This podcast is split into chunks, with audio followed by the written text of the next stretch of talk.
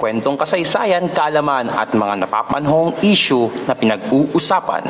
Narito na sa Fact on Track sa podcast.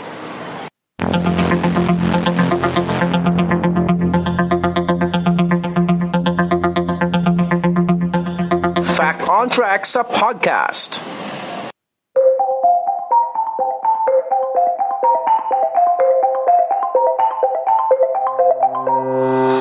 Kwento kasaysayan, kalaman at mga napapanong usapin sa lipunan Fact on Track sa podcast at sa videocast. Tayo po ngayon ay napapakinggan sa Spotify, Anchor, Pocket Cast, Google Podcast at pati na rin sa Red Circle. Yung link sa Red Circle para dito sa episode na ito ay makikita nyo po sa description box sa ibaba ng ating video. And syempre napapanon rin po tayo sa YouTube at sa Facebook na lagi po natin ina-upload tuwing Webes. So kung kayo po ay nanonood sa ating YouTube channel na Podcast Demands, don't forget to subscribe and click the notification bell button para masundan nyo po yung mga susunod na episodes ng Fact on Track tuwing Webes at ng GPS Podcast tuwing Biyernes. And also, kung nanonood naman po kayo sa ating Facebook page na Podcast Demands, don't forget to like and follow our page. Ang Olympic Games ay isang multi-sporting event na nilalahukan ng iba't ibang mga bansa sa buong mundo.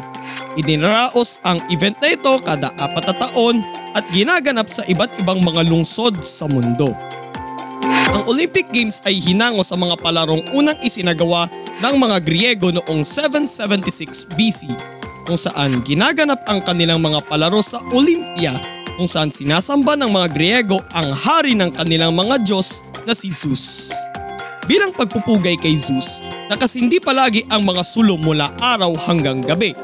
Sa modern Olympic Games naman, una munang sinisindihan ang sulo sa Olympia, nire-relay hanggang sa makarating ang sulo sa host city kung saan sisindihan ang cauldron bilang hudyat ng pagsisimula ng mga palaro.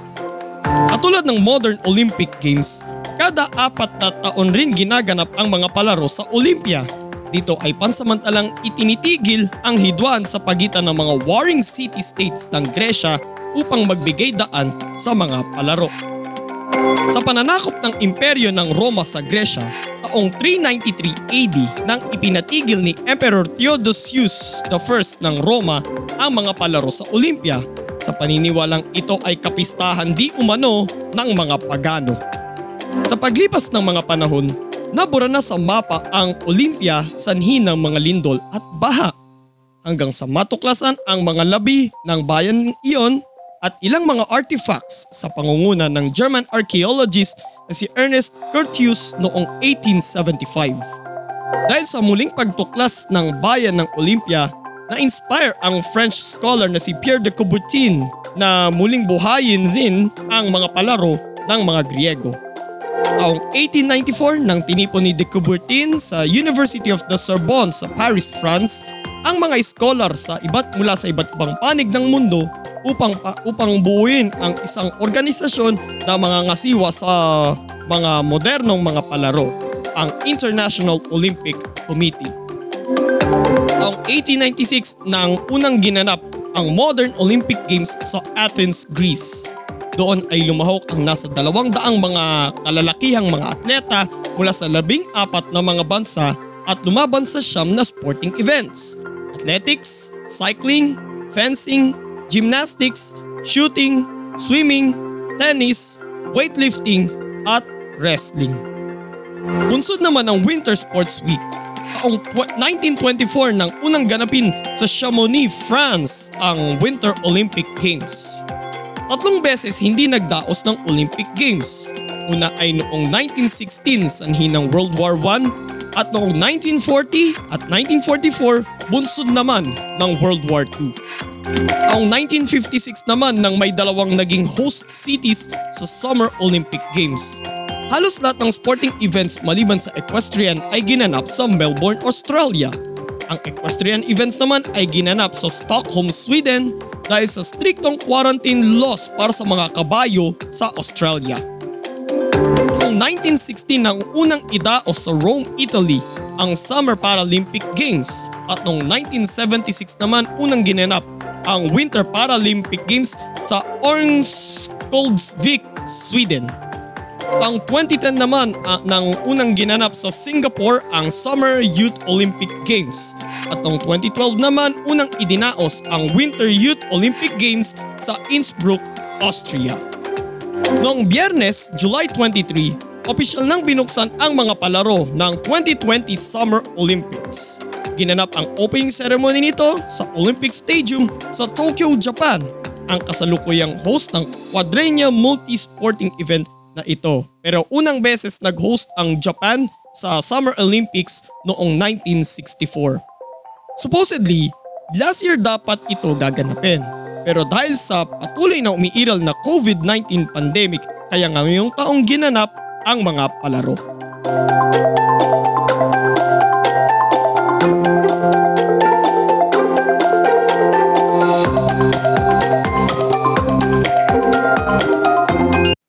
Mga impormasyon na dapat mong malaman ating pag-usapan dito sa Fact on Track sa podcast.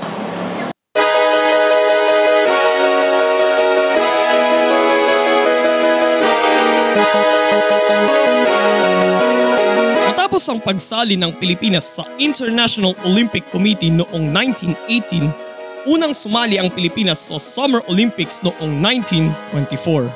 Pero noong 1980, hindi lumahok ang Pilipinas sa Summer Olympic Games na ginanap sa Moscow, Soviet Union. Ito ay dahil sa pakikiisa ng Pilipinas sa boycott na pinangunahan ng Amerika bilang pagkondena sa pananakop ng Soviet Union sa Afghanistan. Mula noong 1924, pitong bronze medal at tatlong silver medal pa lang ang naiuwi ng mga atleta nating lumaban sa Olympics. Pero nitong lunes, July 26, naiuwi ng Pinay weightlifter na si Heidelin Diaz ang kauna-unahang gintong medalya para sa Pilipinas sa loob ng siyam na pung pitong taon. So congratulations kay Heidelin Diaz ang kuha ng unang medalya para sa Pilipinas after 97 years. So mamaya meron akong kwento tungkol sa mga ah, sa mga atleta natin ngayon dito sa sa Olympics pero pero para sa episode na ito, ang ating pag-uusapan ay ang pinakaunang atleta ng Pilipinas na lumaban sa Summer Olympics, si David Nepomuceno. Sino nga ba siya? Ipinanganak sa bayan ng Owas sa lalawigan ng Albay si David Nepomuceno noong May 9, 1900. Matapos lumahok sa mga sporting competition sa kanyang paaralan noon, sumali rin si Nepomuceno sa Philippine Scouts. Sa tulong ni Dr. Regino Ilanan na siyang nagtatag ng National Collegiate Athletic Association o NCAA, nakarating sa Paris, France si Nepomuceno bilang una at kaisa-isang atleta mula sa Pilipinas na lalaban sa 1924 Summer Olympics doon sa Paris.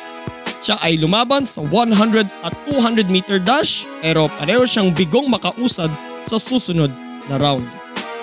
Ngayon pa man, nagkamit din siya ng apat na medalya sa dalawang beses niyang pagsali sa Far Eastern Championship Games noong 1925 at 1927. Dahil sa kanyang mga naging achievements, naging kahanay niya ang isa pang greatest na Filipino sprinter noong panahon na yon na si Fortunato Catalon na tumalo sa kanya sa 100 meter dash at tinalo naman niya sa 200 meter straight noong 1925 Far Eastern Championship Games. Matapos ang kanyang karera bilang atleta ay nagsilbi naman si Nepomuceno sa US Navy. Pero noong September 27, 1939, kasama ng ilang mga kapwa-atletang Pilipino, namatay sa pakikipaglaban si Nepomuceno noong World War II.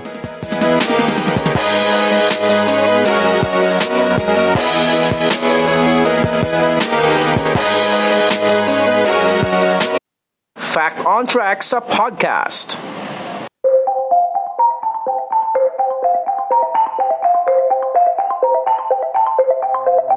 So ito na yung kwento ko tungkol sa mga atleta na, natin na lumaban sa na lumalaban ngayon sa sa Tokyo Olympics. Actually, nabanggit ko na nga to kina Enzo tsaka, tsaka dito kay, kay Kuya ko eh. Kasi sabi ko, sa labing siyam na mga atletang isinabak natin doon sa Olympics, may nakikita ako na posibleng makakuha ng medal. Pero sige, specific ko na. May nakikita akong makakakuha ng gold medal. At syempre, nakaisa na doon si Heidi Lynn Diaz. Parang nung, napan, nung napanood ko ulit yun, yung naging panalo niya nun sa kanyang category, ah 53 kilograms sa weightlifting. Tapos yung awarding ceremony na. That's the first time after 97 years na narinig nating pinatugtog doon sa Summer Olympics ang pambansang awit ng Republika ng Pilipinas. So habang pinapatugtog yun, habang pinapanood ko yun, ay nakasabay rin ako sa pagkanta ng Lupang Inirang.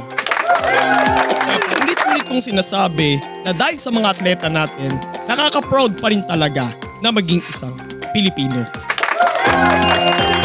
So, congratulations ulit kay Heidelin Diaz. And sa mga kabato natin, sa mga atleta natin na lalap na kasalukuyan lumalaban ngayon sa sa Olympics ay good luck to all of you. Hope na baka isa pa tayo. Makahirit pa tayo ng isa pang medalya. Bekenemen. Pero sa ngayon, ang nakikita ko ngayon ay si Nesty Petesio na sa ngayon ay ano na siya eh. Guaranteed na for ano na eh, for medal round na eh, di ba? So doon na siya sa parang sa semifinals. Makakalaban niya ang kay Italy yung makakalaban niya. Susunod ni Nesty Petesio. And also, dyan pa sina sina Kaloy Yulo, si Yumir Marshall, and si Yuka Saso. And sa iba pa na hindi pinalad, well, uh, we're still proud of you. Okay? Nagawa naman eh. Nagawa naman lahat ng efforts eh. Pero proud pa rin kami sa inyo. Sa, kaya nga ulitin ko, nakaka-proud pa rin talaga na maging Pilipino dahil sa ating mga itinuturing nating mga bayani itong mga atleta natin. Sa kabila ng mga ah, nababalitaan natin sa television mga, mga bad news na nakikita natin pati isama mo na rin pati yung mga fake news makakadampot pa rin tayo ng mga good news. And dahil dito sa an, dahil dito sa naganap na ito, well, biglang nagliwanag ulit dito sa bansang Pilipinas. So kung nagustuhan niyo yung episode natin ngayon mga kapodcast, like, comment, share, and subscribe sa ating YouTube channel na Podcast ni Mans. And don't forget to click the notification bell button. And also, follow and like our Facebook page, Podcast ni Mans. And sundan nyo rin po ang Fact on Track at GPS Podcast sa Spotify, Anchor, Pocket Cast, Google Podcast, sa Red Circle, at para lang to sa GPS Podcast sa Apple Podcast. And also, sundan nyo rin po ako sa aking mga social media accounts sa Twitter, sa Instagram, sa Laika, sa TikTok at sa Kumu at Podcast ni Mans. So, panoorin nyo po ako doon sa aking live stream na Paligan ni Mans na this week ay nag-live stream tayo kahapon. Okay, pero next week, balik Martes ulit tayo. Alas 7 ng gabi. Okay? And bukas, para sa huling episode ng ating GPS Podcast Headlines, pag-uusapan naman natin doon ang nangyaring landslide sa Cherry Hill Subdivision sa Antipolo noong August 2, 1999. So abangan nyo po yan bukas. I-upload natin yan sa GPS Podcast.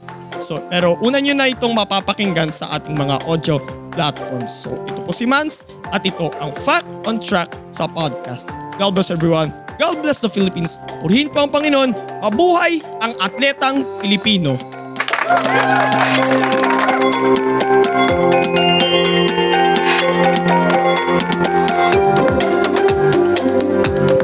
Fact on Track sa podcast.